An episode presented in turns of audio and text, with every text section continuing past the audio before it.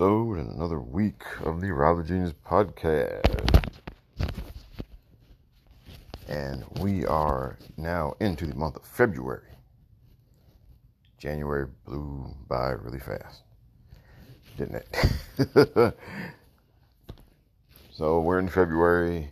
February is Black History Month. So I'm just giving you a warning well, not really a warning, but just a notice that for this month, the music is going to be all black. Okay. And I am going to this month, you know, try to put a little spotlight on different black people and not the usual suspects, right? I mean, every Black History Month, you hear about Dr. King, you hear about well, I haven't, been in school for a long time, but it used to be, you know, Dr. King, Rosa Parks, Harriet Tubman, um, George Washington Carver, Benjamin Banneker, right now. Um, you know, we heard about them, them every year, and look, they should be talked about every year. They should be talked about all year. There is never a bad day to talk about any of them but there are a whole lot more black people out there who deserve recognition and not just famous people right? I mean there are you know regular ass black people who just get up and go to work every day who deserve recognition. And i may just pick one of those people out this month. And yeah i, I, I am i'm going to pick one or two of those people out this month, in addition to talking about some black people who, you know, have been in the public eye or whatever. And so this week, the music is coming from Living Color. See what I did there? But anyway, um, I picked them because they are not a rap group from the New York and from the 80s and 90s.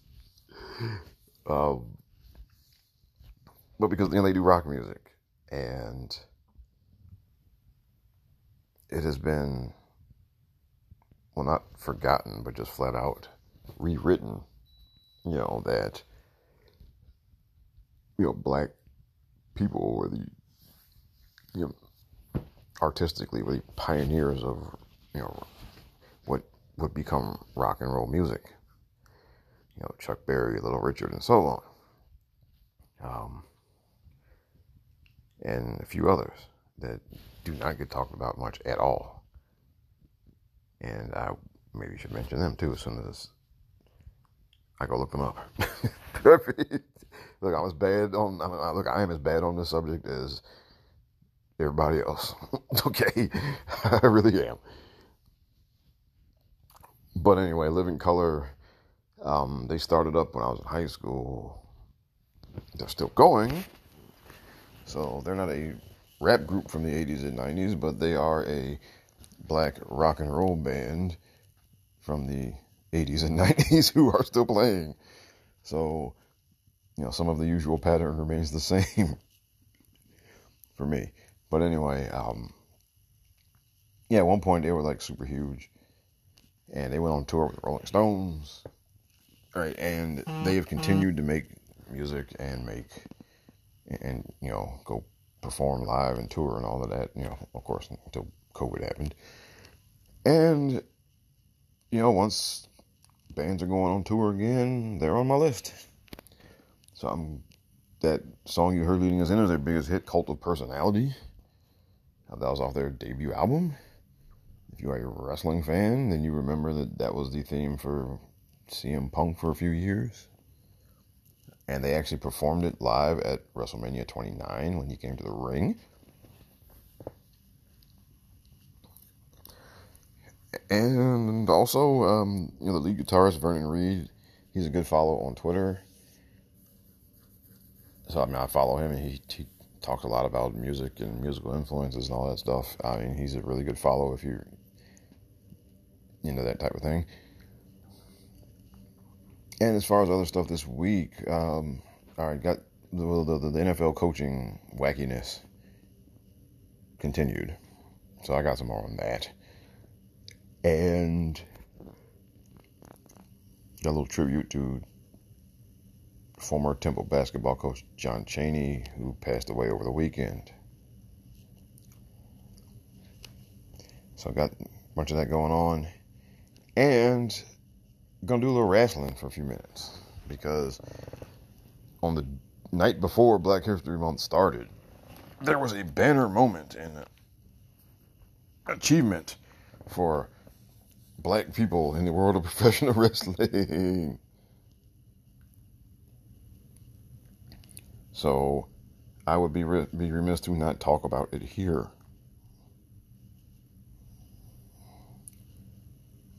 So I'm going to give that a few minutes. And other than that, that is all that I can think of right now. As you know, as as I've told y'all, I record this show over the course of the week. So whatever else comes to mind between now and when this got published, you know, if we'll we'll get in there. Anyway, so let's get this thing rolling. I'm gonna hit you with some more living color, and we will move along.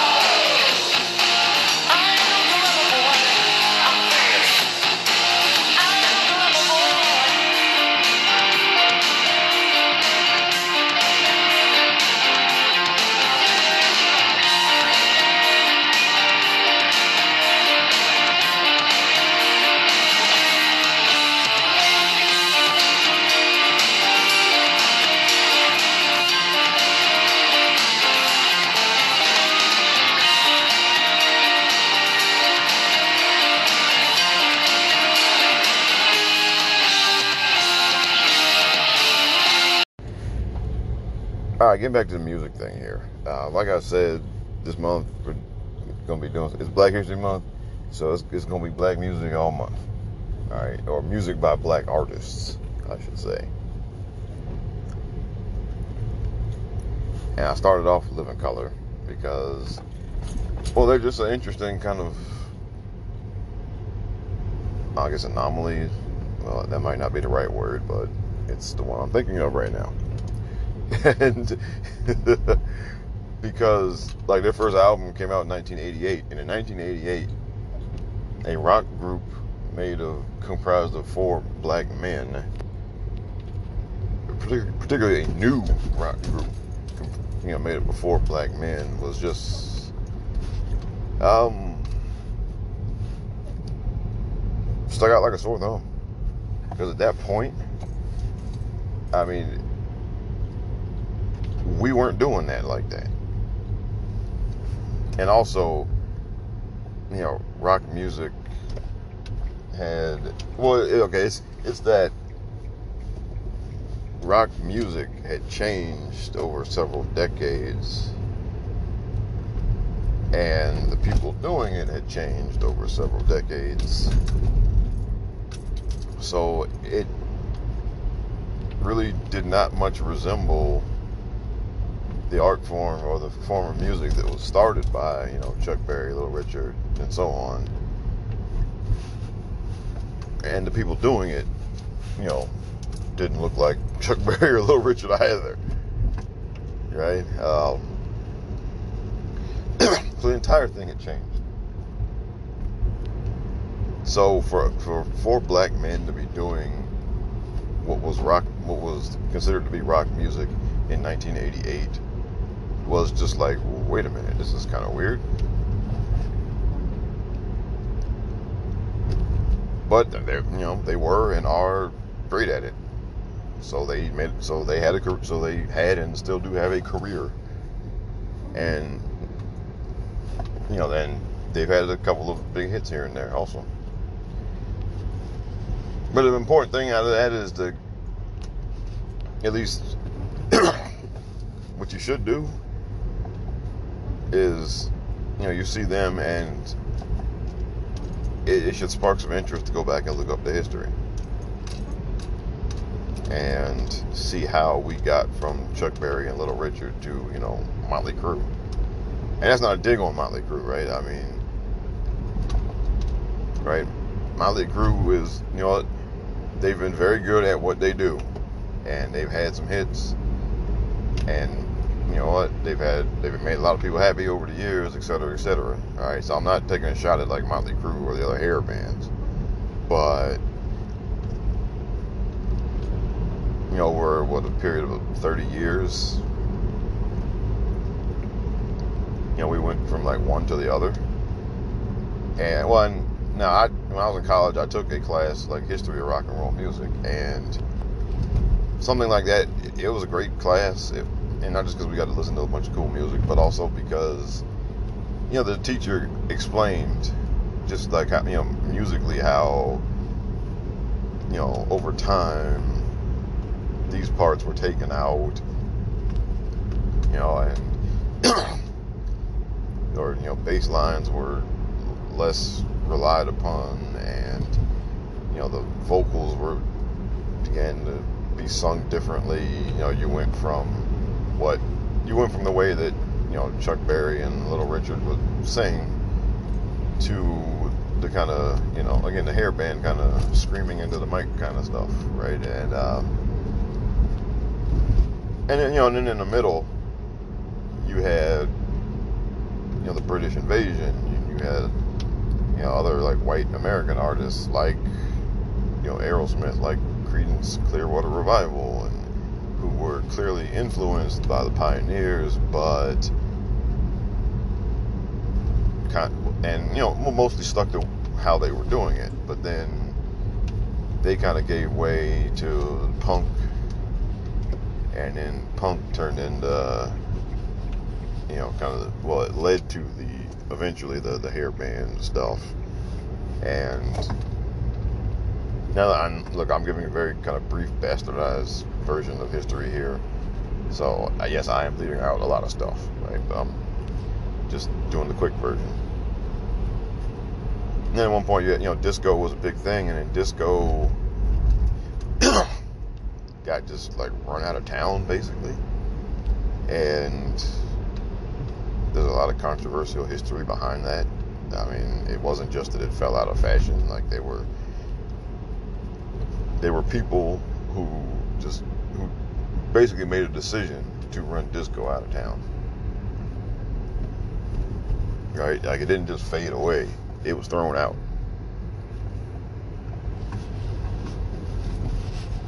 But you know, come 1988, you know, you got uh, you got your hair bands and then you know you have like Guns N' Roses, who is not hair band, you know, but they're kind of a different thing. Well, they're kind of their own thing, you know.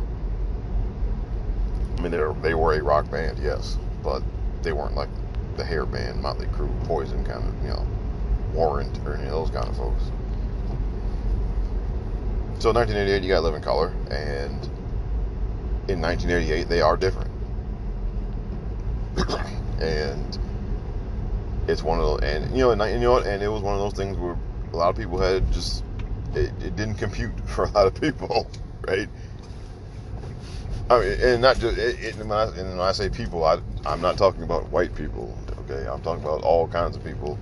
It just did not compute. It didn't compute for a lot of black people either. Seeing these guys doing that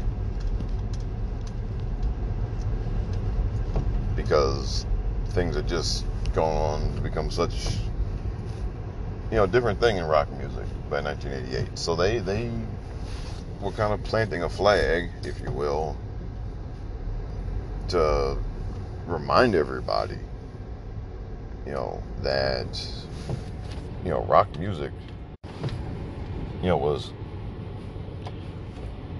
created and started by black artists. So it should not be weird or uncommon to see some black guys doing it in the present day.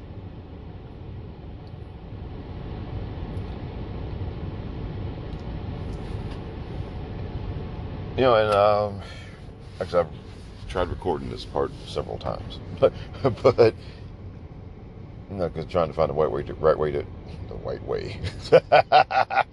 Freudian slip there, it? Okay. the right way to talk about all of this.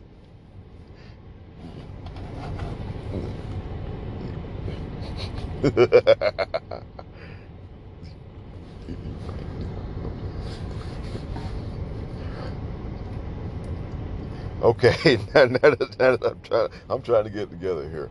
All right, but listen, all right, so you know, black artists started, created rock, rock and roll music, popularized it. You know, some white artists who did respect and revere the art form, and the people who made it started doing it. I mean, like, look, I mean, you can listen to Mick Jagger and Keith Richards talk about it, and they, they pay all due respect and all reverence to the people who started it. Okay. Um, if there's a, you know, if you want to say there, there, there was a white people taking over rock and roll music problem, I would say they were not part of the problem. Okay. but, you know, you went from the people who started it to several white groups and artists who, again, did pay proper respect, did did give proper due and proper reverence, and then eventually you you ended up over time, you know, fewer and fewer of us were doing it, and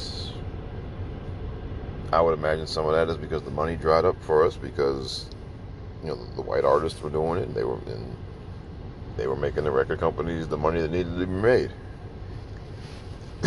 and they were making more than the pioneers made doing it.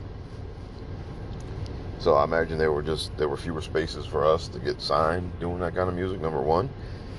And then a lot of us moved on to rap. You know, rap began to really become a thing in the 80s. And a lot of us who would have been doing rock and roll music, or would have been doing R&B music, were doing rap music. So you get 1988, and there aren't very many of us doing any type of rock music at all. And that's where they came in.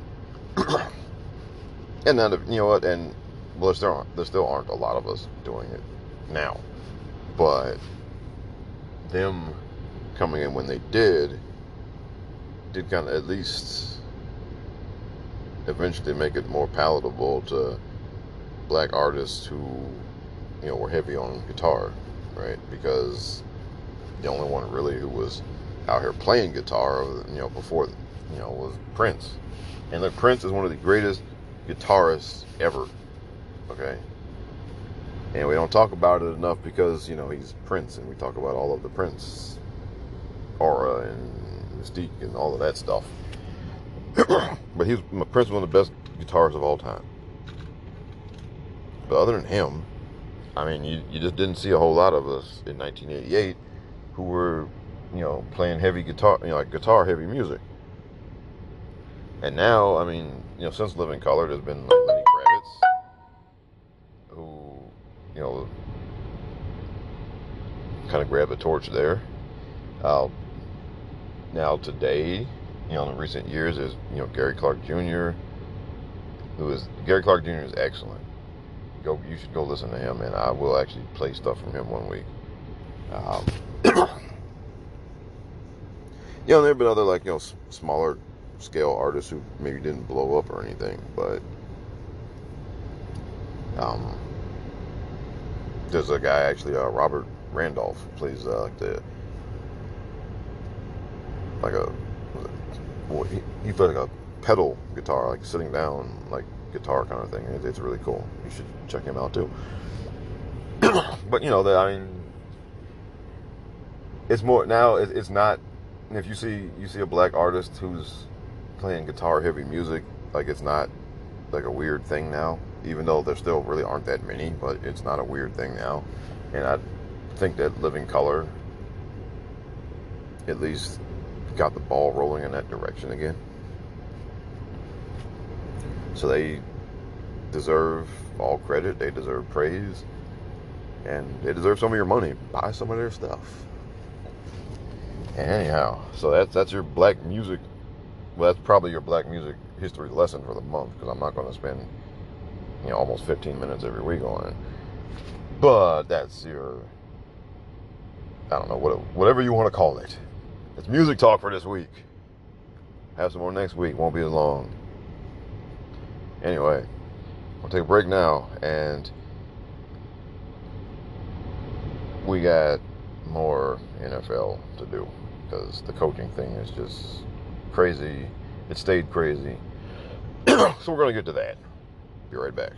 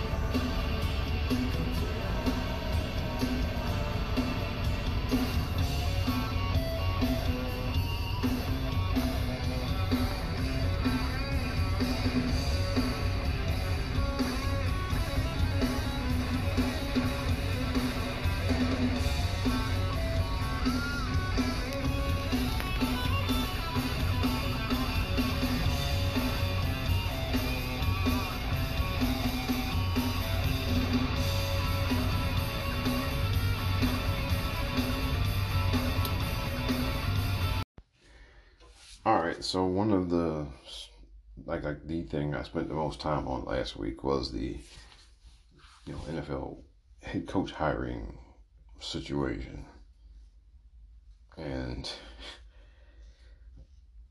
yeah, I went on for a bit about the that the Houston Texans have been considering hiring Josh McCown, who was just a backup quarterback. And that had they hired him, were if they were going to hire him, they were considering also bringing on someone who had been a head coach to basically teach him how to do the job. Well, that did not happen, and you know that long rant I went on about you know black coaches not getting opportunity to be head coaches and not getting hired enough and all that, and well. Houston decided to both refute me and give me something to laugh at at the same time. So, they went and they got themselves a black head coach. Which, well, should be good, right? I mean, I guess, you know, I should lay off of them, right? I mean, that's might be what you're thinking is that well, gee, you know, you went on a big long rant last week and they showed you, didn't they? Boy, you know, what? sometimes we are loud and wrong. Okay, it happens. It is not the first time I've been loud and wrong. It will not be the last time I'm loud and wrong. However, however, the black coach they hired is one that allows me to get some points back. Because they did not hire Eric Bieniemy. They did not hire somebody who's been around, you know, the block like Marvin Lewis or Jim Caldwell. Right? They didn't hire Anthony Lynn. No, none, none of those guys. They went and hired David Culley. Who's David Culley? I had no idea who he was, and I don't think the only people who knew him were the you know people who well the only people who knew him are the people who know him. If that makes any sense. So he was an assistant, like a passing game coordinator or something with the Baltimore Ravens. Okay, so he was on a staff. Yes. Um, but David Culley is 65 years old, which kind of means that he's not there for the long haul. Um, which is something that I think went into their decision making process. And he also said that you know he's coming there with the expectation that Deshaun Watson will be the quarterback. You know, Deshaun Watson has been their quarterback for the last few years, and he has been very pissed off at the ownership and management of the team the past couple of years because they've traded away some very good players. Um, the head coach they had, Bill O'Brien, was a he well he was the head coach and the GM. He was an okay head coach and a terrible GM. He ran a bunch of their better players away from there. Then he got fired, and now there's some guy who's like basically advising the owner, who is, you know, everybody's basically saying it's some kind of a weird snake oil salesman type of dude. So in the midst of all this, they hired David Culley. Now Deshaun Watson is asked for a trade. He does not want to be there. They don't have to trade him. I mean, they can force him to either hold out or come play. And this guy Culley is saying that he's, you know, came in with the belief that Watson's going to be quarterback, which I think makes him a bit gullible. But also, I mean, at 65 years old, to take a head coaching, your first ever head coaching job, I mean, that's the kind of thing you do because, hey, why not? I mean, if you were to go back a couple of weeks shoot him up truth serum, you know, and ask him about his coaching career and what he thought the future was, he would probably tell you that, you know what, it would have been nice to have been considered at one time to be head coach, but this thing I'm doing now is, you know, it's fine. And I'm at my age, you know, I, do, you know, I can do this for a few more years, I'm good. But then he got offered a head coaching job. And something that was not supposed to happen, something that he probably more than likely had resigned himself that was going to never happen. He was not a big name candidate on anybody's list, but they offered it to him, so of course you take it. I mean, it's like you reach a certain age and you kind of resign yourself to the fact that there are, you know, your chances of dating a celebrity aren't particularly high. You know, and you, and you don't you don't waste a whole lot of time thinking about it anymore right? You accept your lot in life, and you and you're content with whatever your kind of realistic dating pool is, if you are still single, and you just gotta keep it moving. So, you know, imagine that you get that phone call or you get that, I don't know, email or message or some kind of way you know, some celebrity, you know, some celebrity that you had your eye on or that you have the hots for, you know, they they contact you and tell you they say, "Hey, would you like to go out sometime?" Well, you know, you know, whatever you've kind of resigned yourself to or whatever you've kind of accepted and as being realistic, you get that phone call, you're like, well, hell yeah. I mean, right? So that's kind of where he is, right? He, like he's the guy who, you know, he's accepted that, you know, Halle Berry's not calling his number, right? And then one day she does. and, and, what do you do, right? I mean, you got to throw the, all the realism, realistic thinking out the window and just say, well, yeah, let's go. I mean, that's what's going on here. And it's just funny. It's, it's funny because, you know, they did this thing and it's kind of like, yeah, gotcha. What you gonna say now? Yeah, but they did it in such a way that it's just like, come on. and like, this is no no shade, no disrespect to Coach. All right. It's just that we've never heard of you and you're 65 years old, dude. It doesn't mean you you can't do the job. Doesn't mean you won't be any good. But it's just really peculiar that they called you. But with that, good luck. Now, there's another kind of um, branch on the coach hiring tree that was tended to like literally like last Friday after I already published you know last week's episode. And that is Nick Sirianni who was hired as the new coach of the Philadelphia Eagles. And this is another guy that we that was not whose name was not high on any lists, who was not being talked up anywhere, and he just gets hired out of the blue. And like last week, his his introductory press conference was one where I had to get the audio. Okay and it's not as funny as Dan Campbell, but this is still this is still something else here. So here here here goes, and then just take a listen to this.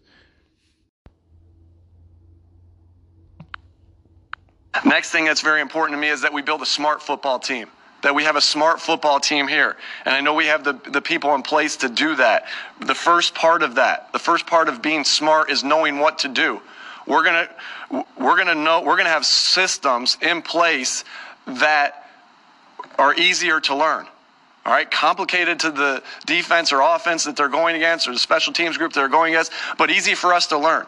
Because when we can put that, because we when we can learn our system and we can get good at our system, then our talent can take over. Less thinking equals talent take over, but we need to have systems in place, and we will have systems in place to do so.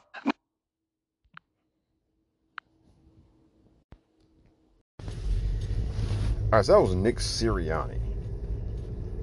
Okay, he was again the new coach of the Philadelphia Eagles, and you know he's not unlike Dan Campbell. He wasn't you know cutting a wrestling promo up there, but he sounded just lost and clueless. At least from where I'm sitting. I mean, sounded like you know he was he had memorized he had stayed up all night memorizing some coach speak. Then he got up there to talk, and he was having trouble remembering it all. And then he was he was just trying to get through it. And and and, and yikes.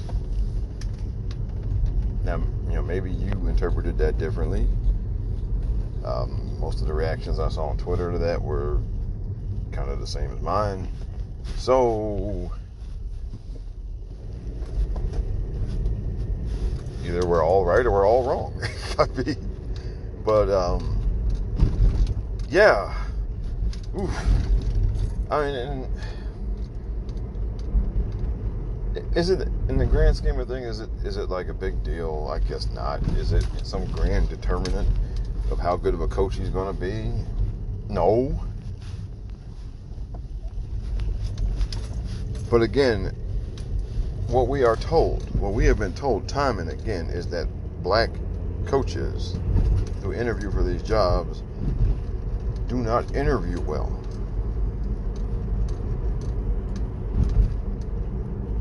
And when you see guys like Sirianni, when you see guys like Dan Campbell, you see how they talk at the press conference, which again, like I said last week, the press conference, the introductory press conference is when you are supposed to sound your most self assured and organized and like you have your shit together. All right? Because nothing has happened yet. You haven't lost any games. You haven't had any injuries. You haven't had any players get arrested.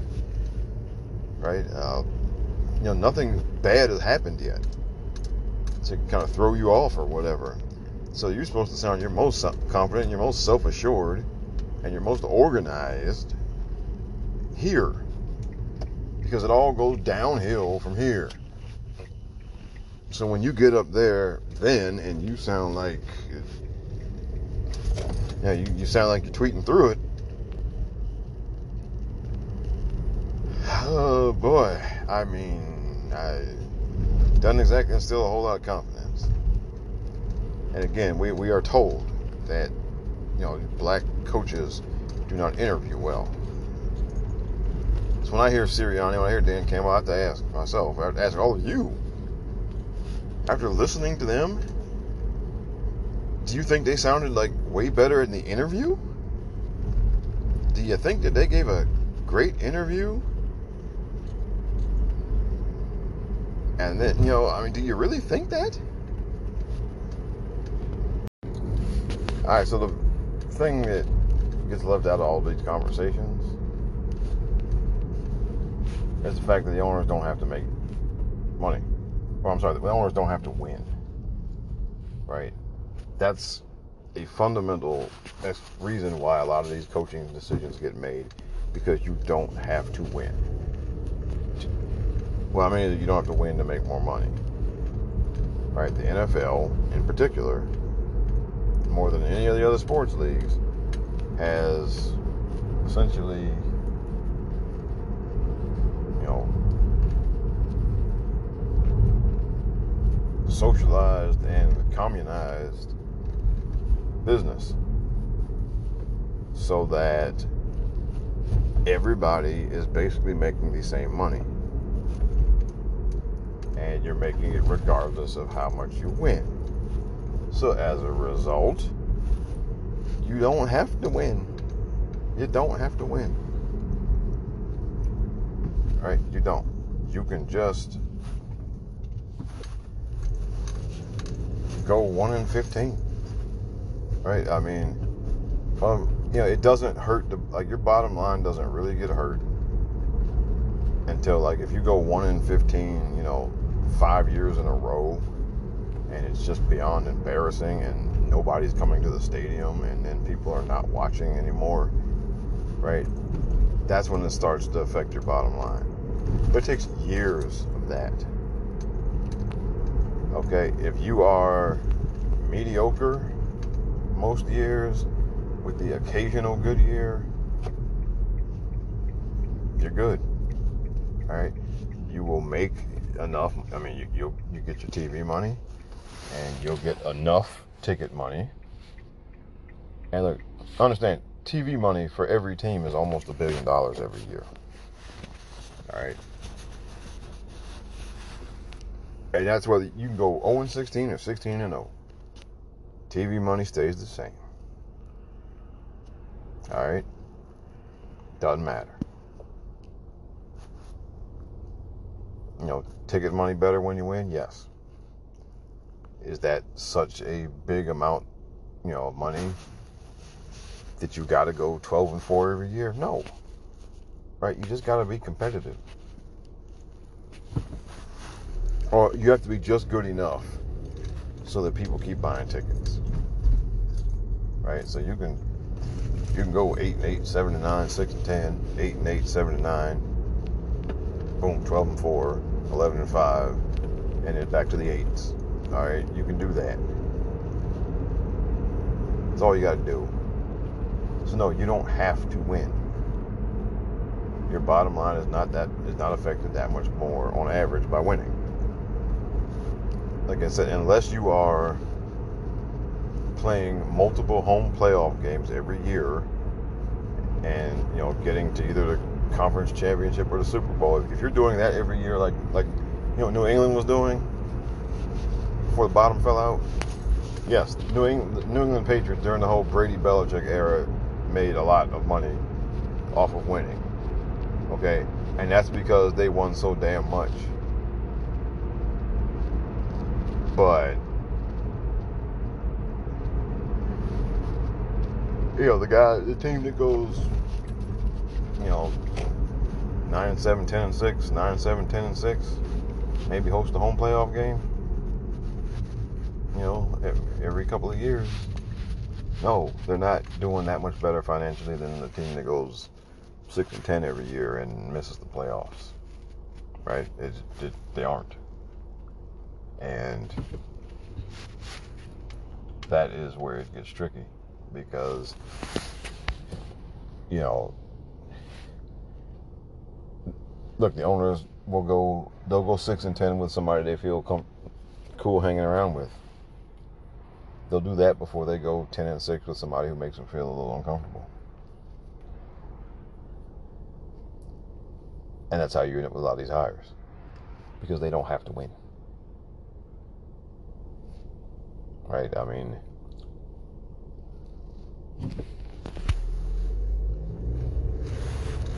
and it's just funny because you know the NFL. I've said before the NFL, as far as you know, as far as you know, politics, the NFL is the most you know MAGA or they of all the sports leagues. Like they, their owners were all in for Trump, right? And they're supposed to be the you know the kings of capitalism, masters of the universe, all this kind of stuff. And they run a business that is essentially a cartel and where everything is divided up equally you know and to the point where there's little incentive to win. And other than you know other than consistently winning really big like New England there is no incentive. There's very little incentive to win to go you know 10 and 6 instead of 7 and 9 there's not there's, there's just isn't much incentive there because it doesn't make that much of a difference on your bottom line. So it's just it's it's ironic that these men, you know, they, they, again, kings of capitalism, tell you no free lunch and all this kind of stuff. Oh, okay. You know, kings of capitalism, no free lunch, all these kind of things, these kind of dudes, and they run a business that is 100% the antithesis of you know kings of capitalism. Right? I mean, they run a welfare queen business. All right? That's what they run. And of course, they want you to believe again, they want you to believe they are the you know kings of capitalism and they run a welfare queen business. That's I mean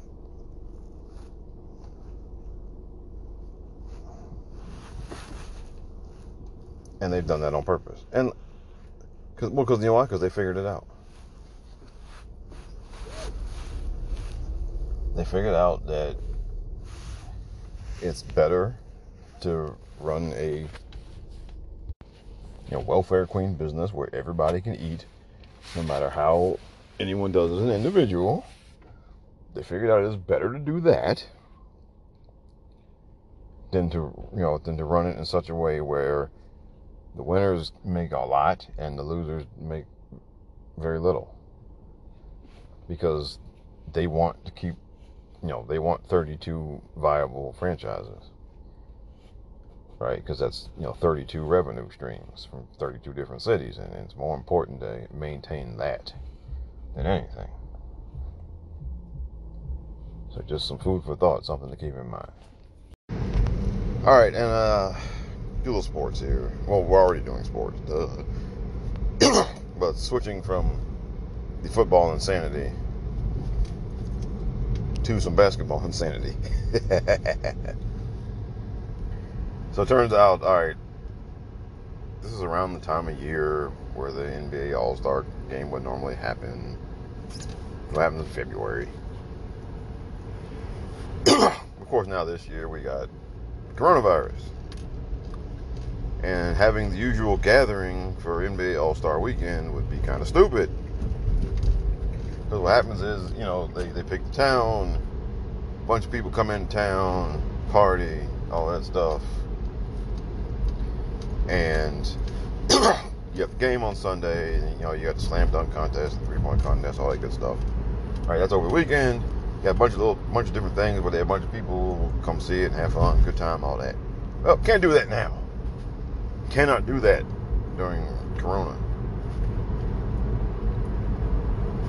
So you probably just shouldn't have the game, right? you pick all-star teams, that's fine. Because look, I mean, people got stuff in their contract where they make the all-star team, they get more money. So you should not take that away from them. So by all means, pick all-star teams. Yes. People can have their bonuses. Yes. Festivities? No. But what is Adam Silver doing? What is the NBA doing? they decided to have the game. Where. Why? Why? Hey, I mean, they have just recently, in the past few weeks, gotten the the, the corona stuff under control. now you're going to bring stuff. Now you're, you're going to bring people to a city. They've been from different places, and understand that once it's been decided that there is going to be a game, people are going to come to the city, even if no matter what type of restrictions are in place, people are going to come to the city and somebody's going to have some underground party or something at some nightclub somewhere. And people are going to come and then you're going to get an outbreak. And not only is so not only are we being this stupid, we're also doing it. He's also allowing saying that you know during the All Star break because it usually takes about a week. Well, they, they you know they have they they'll have games up through like Monday, and then the rest of the week they're off, and then like Friday and Saturday they have All Star weekend festivities. So he said that during the, those like few those days between like the Monday and the Friday, you know, he's he said the players can travel, can go out of town, and and you know mention some locations like like kind of resort type of places. And again, what are we doing? You're going to have them go out to. You're going to let them go out to different places. Everybody's not going to be responsible. One, they're going to go to some places they shouldn't be going to. You know, for pandemic reasons. they're going to be around people who are not being responsible. Which means you may have to end up canceling the damn game because of infections anyway. Or, you know, you have the game, people haven't, you know, fully contracted the virus yet, and you have a bunch of, you know, people testing positive afterwards. It's just dumb. And what's really sad is that all of these companies, these big companies, at the end of the day, they're all doing the same thing. And as much as, look, as rightfully as we have criticized the wrestling companies for running shows, particularly the guys who never stopped, you know, the WWE and AEW, they never stopped running shows. And as rightfully as we've been critical of them, you know, the NBA, which, you know, had the bubble and all of that, and we all, you know, lauded how smart they were for doing it. When they got a chance to be stupid, they're being stupid. And it's just a metaphor or avatar or whatever for the country that we were never willing to do what really needed to be done when it needed to be done. That we have half-assed our way through this whole thing. That's why we're still where we are now. and here we are. It's Super Bowl weekend, which means there's gonna be some more stupidity, right? Because you know, we're, look, we're you know what's gonna happen. You know that next week, you know, you know, there are gonna be pictures popping up on people's Instagram or whatever at Super Bowl parties and all this stuff, right? We know that's gonna happen. And because we have, we as a society half-assed our way through this. we never had anything resembling a nation, nationwide lockdown or any type of restriction, you know, or no like hard set of like nationalized restrictions. We never had that. Some places never had any restrictions. There were some states that did not have any restrictions ever. okay. And that's why we're still where we are. And there's still people who are bitching and moaning about things like, you know, wearing a mask in a store. Some idiot just a day or two ago got told he couldn't go in the Roscoe Chicken and Waffles without a mask. So what does he do? He gets pissed off about that. He comes back with a gun. And like holds the place up. Now look, to be honest, he was probably going to hold the place up anyway. But I mean, it's just funny that you know, in this version of events, that's kind of supposedly the catalyst. Which I mean, you know, but still, and we have people, you know, still to this day, videos of people throwing temper tantrums because they're being asked to wear a mask in the store. You have people equating, you know, wearing a mask to, you know, calling themselves oppressed. And yes, I said oppressed, not oppressed. I said that, pronounced it that way on purpose. Okay, people calling themselves oppressed because they've been because they because there's a sign out on the door that says can't come in without a mask, and they're acting, they're acting as if they're, you know, being told to go to the back of the lunch counter. Okay, what kind of jackassery is that?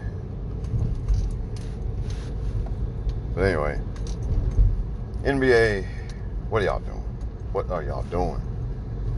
I mean, look, LeBron came out and said that he didn't, he wasn't down with it, and but then he said, you know, well, if, if he's there, he'll be there. He won't be there. He'll be there physically, but not in spirit. I'm like, okay, dude. Um, I said this on Twitter. I'm gonna say it here. LeBron, you need to borrow a phrase from the world of professional wrestling. Okay, and that phrase is not going to work for me, brother. okay, that's that's what you do. That's that's what you say when something been, has been pitched toward you or asked of you to do, and you're not really feeling it, and you have the you know wherewithal to say no. You say, I mean, it's not going to work for me, brother. If there was ever a time for you to say that, LeBron James and all your other contemporaries, this is it. Seriously, because they're, they're, I mean, come on now. This is just dumb. It really is just dumb. Anyhow, all right. Um, enough of that. Take a break. And gonna talk a little more about In Living Color. Not In Living Color, that's a TV show. Living Color, the group. Sorry. And, you know, black music. Right back.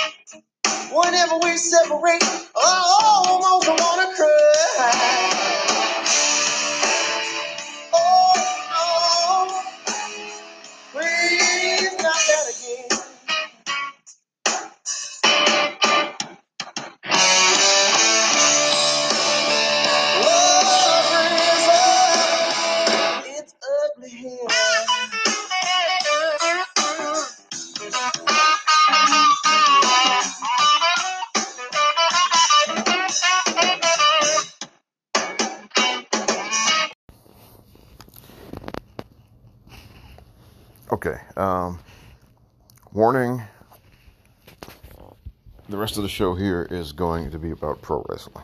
Okay. So if you're one of the listeners who really ain't that interested in the whole wrestling thing, then, you know, if you want to bail, then understood.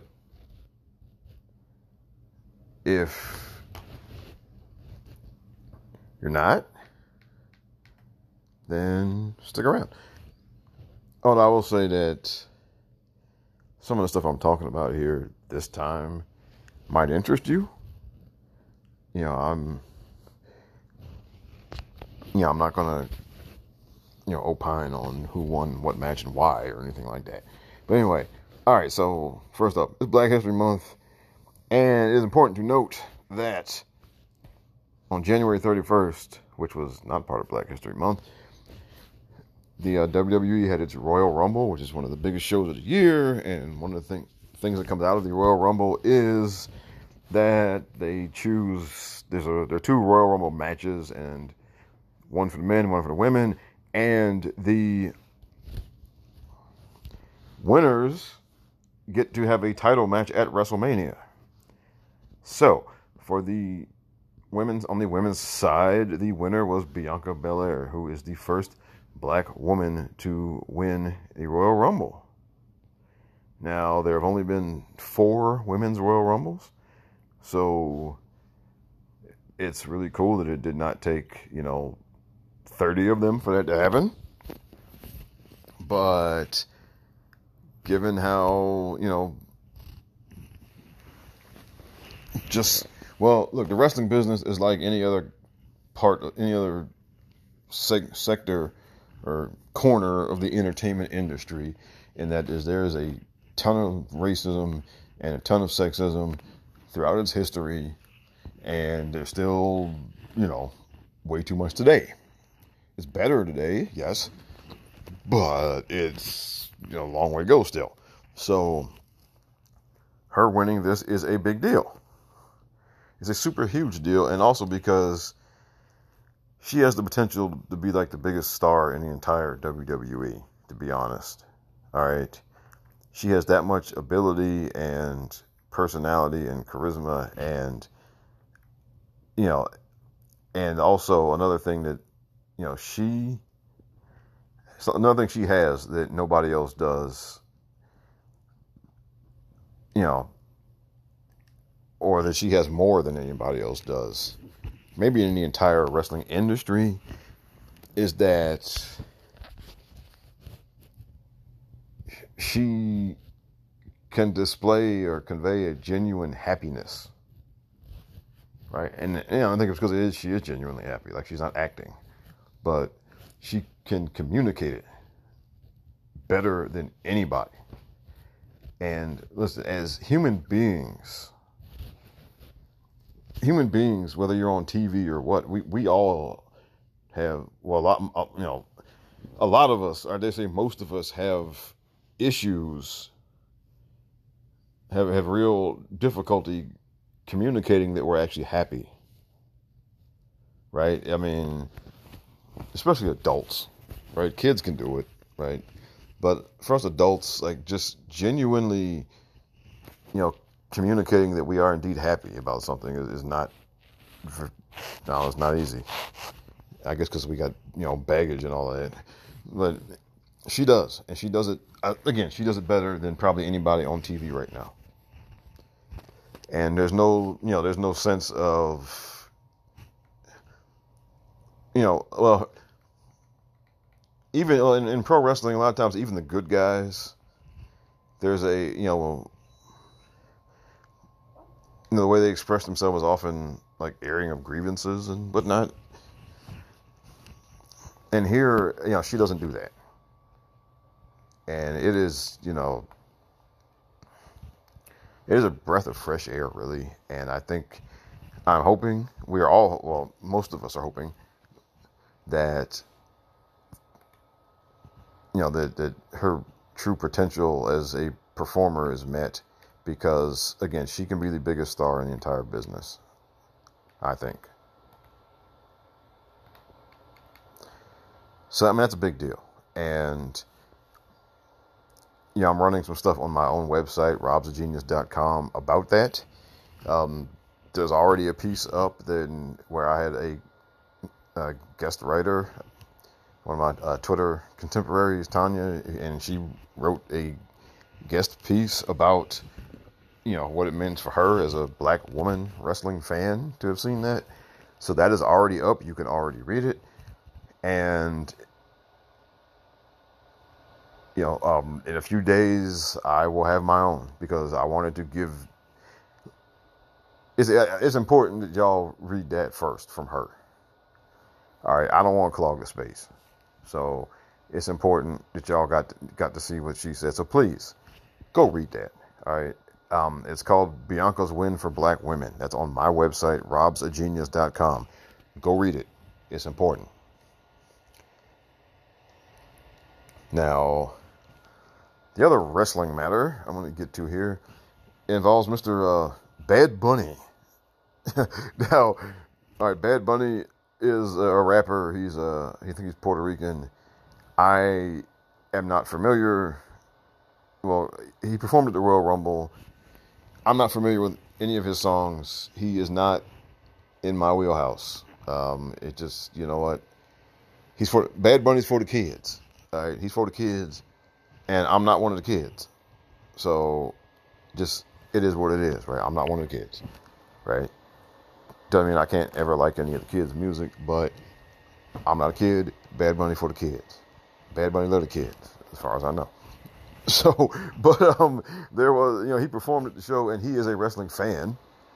But there was some, you know, stick in the muds who were upset that he was there. And this is the same type of gatekeeping garbage that goes on with like comic book circles where anything that it, any measure that is taken to reach outside of the bubble, you know, whether it be the wrestling bubble or the comic book bubble, is met with a bunch of disdain and you know heavy breathing from you know 35 40 year old bros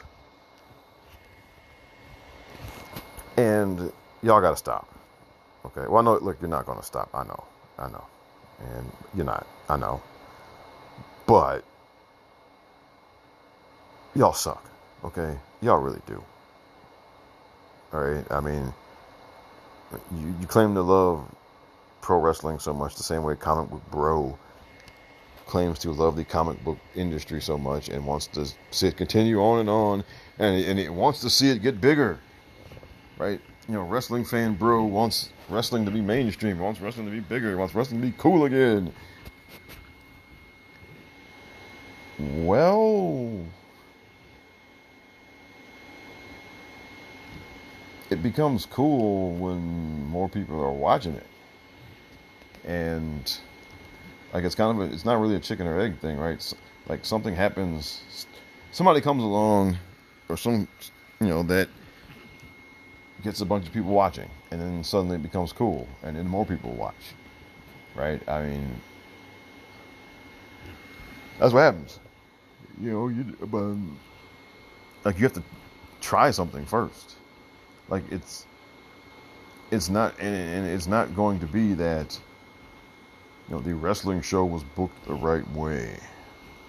The same way as you know the comic book story needs to be written the right way. No, I mean that you know that I mean you need good stories, yes, but ultimately the people that you see in the stories are what bring people.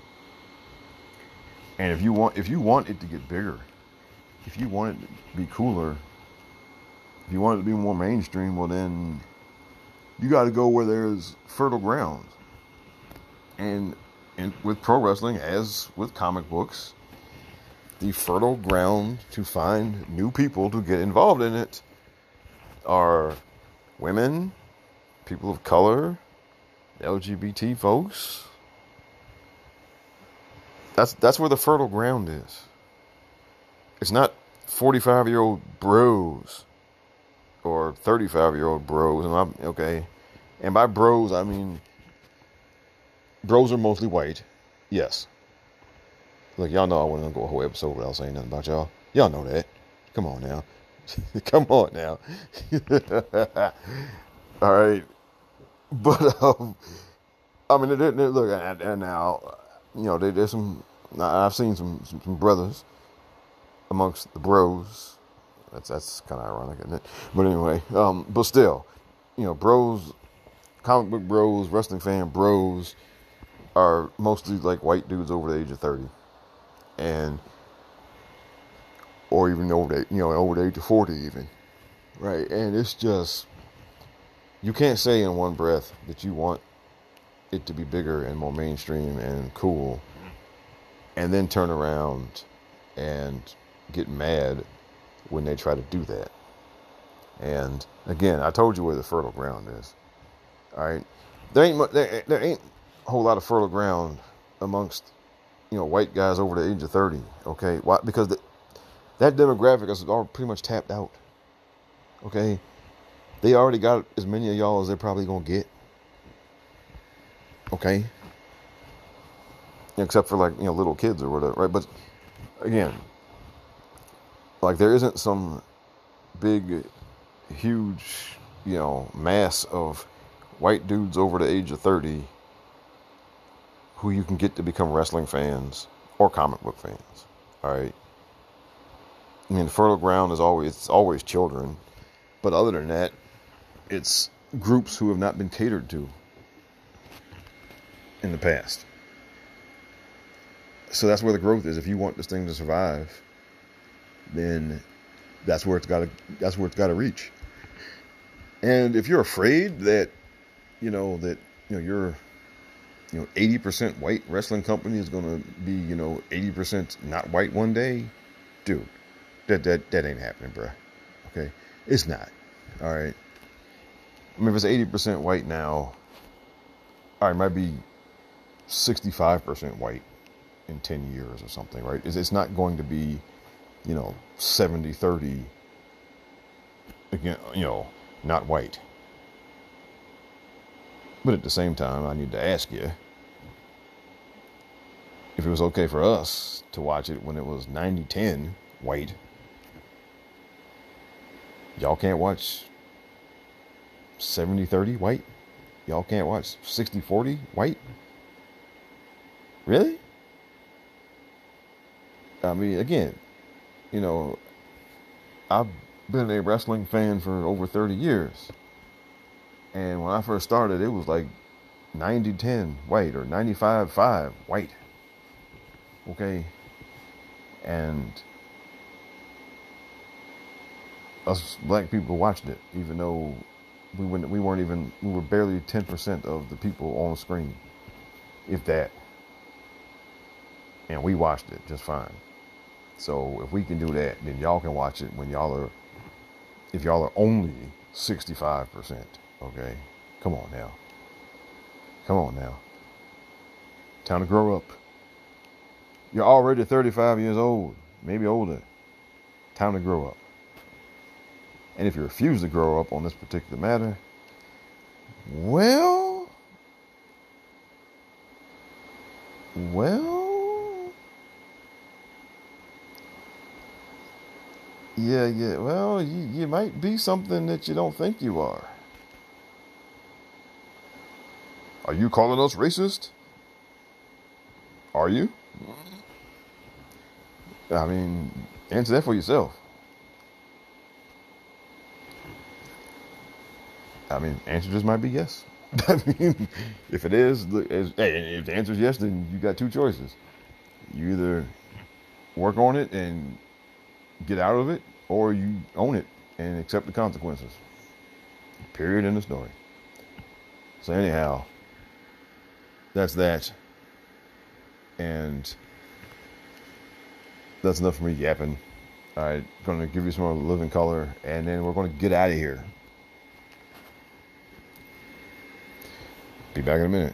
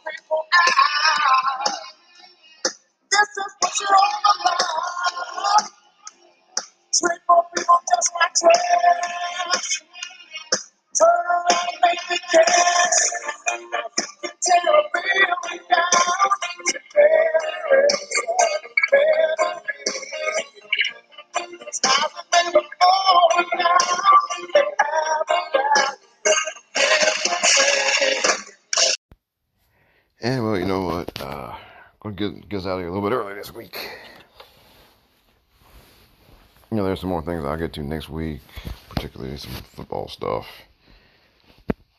And maybe do a little political things next week.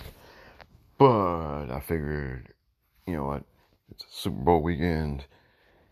Y'all not trying to hear me go for no hour and 45 minutes anyway. So we will call it a week. But before we do that, before we do that, I'll give a special shout out to two birthday people. And those two people are my parents. They were born one day apart from each other. Well, five years apart, but you know, the date was like one day apart. Yeah. but um, that's about as far as I'm gonna go. I'm not gonna put, put everything out there, you know, and everything. But happy birthday, mom and dad. I could not ask for two better parents. And think that's gonna be it. Please, for the love of God, do not go to any Super Bowl parties. If you're listening to this after the Super Bowl, I hope you did not go to any Super Bowl parties. Um, because that would, I mean, should just be dumb. Okay, really, really dumb. All right. Um, also, you know, if you get a chance to get vaccinated against coronavirus, go do it. Don't be some of these stupid anti-vaxxer people. Go get the vaccination. All right. And other than that, other than that, other than that, please. Oh, also, hope you enjoyed Living Color. Go listen to some of their stuff if you are so inclined. Buy some of their stuff. And once people are people are able to tour again, if they're coming to your town, go check them out. And um, okay, uh, you know what? I can, I trust me. I could ramble on and on and on forever and forever and forever. I'm not going to do that. So, um, lastly, lastly, lastly, lastly.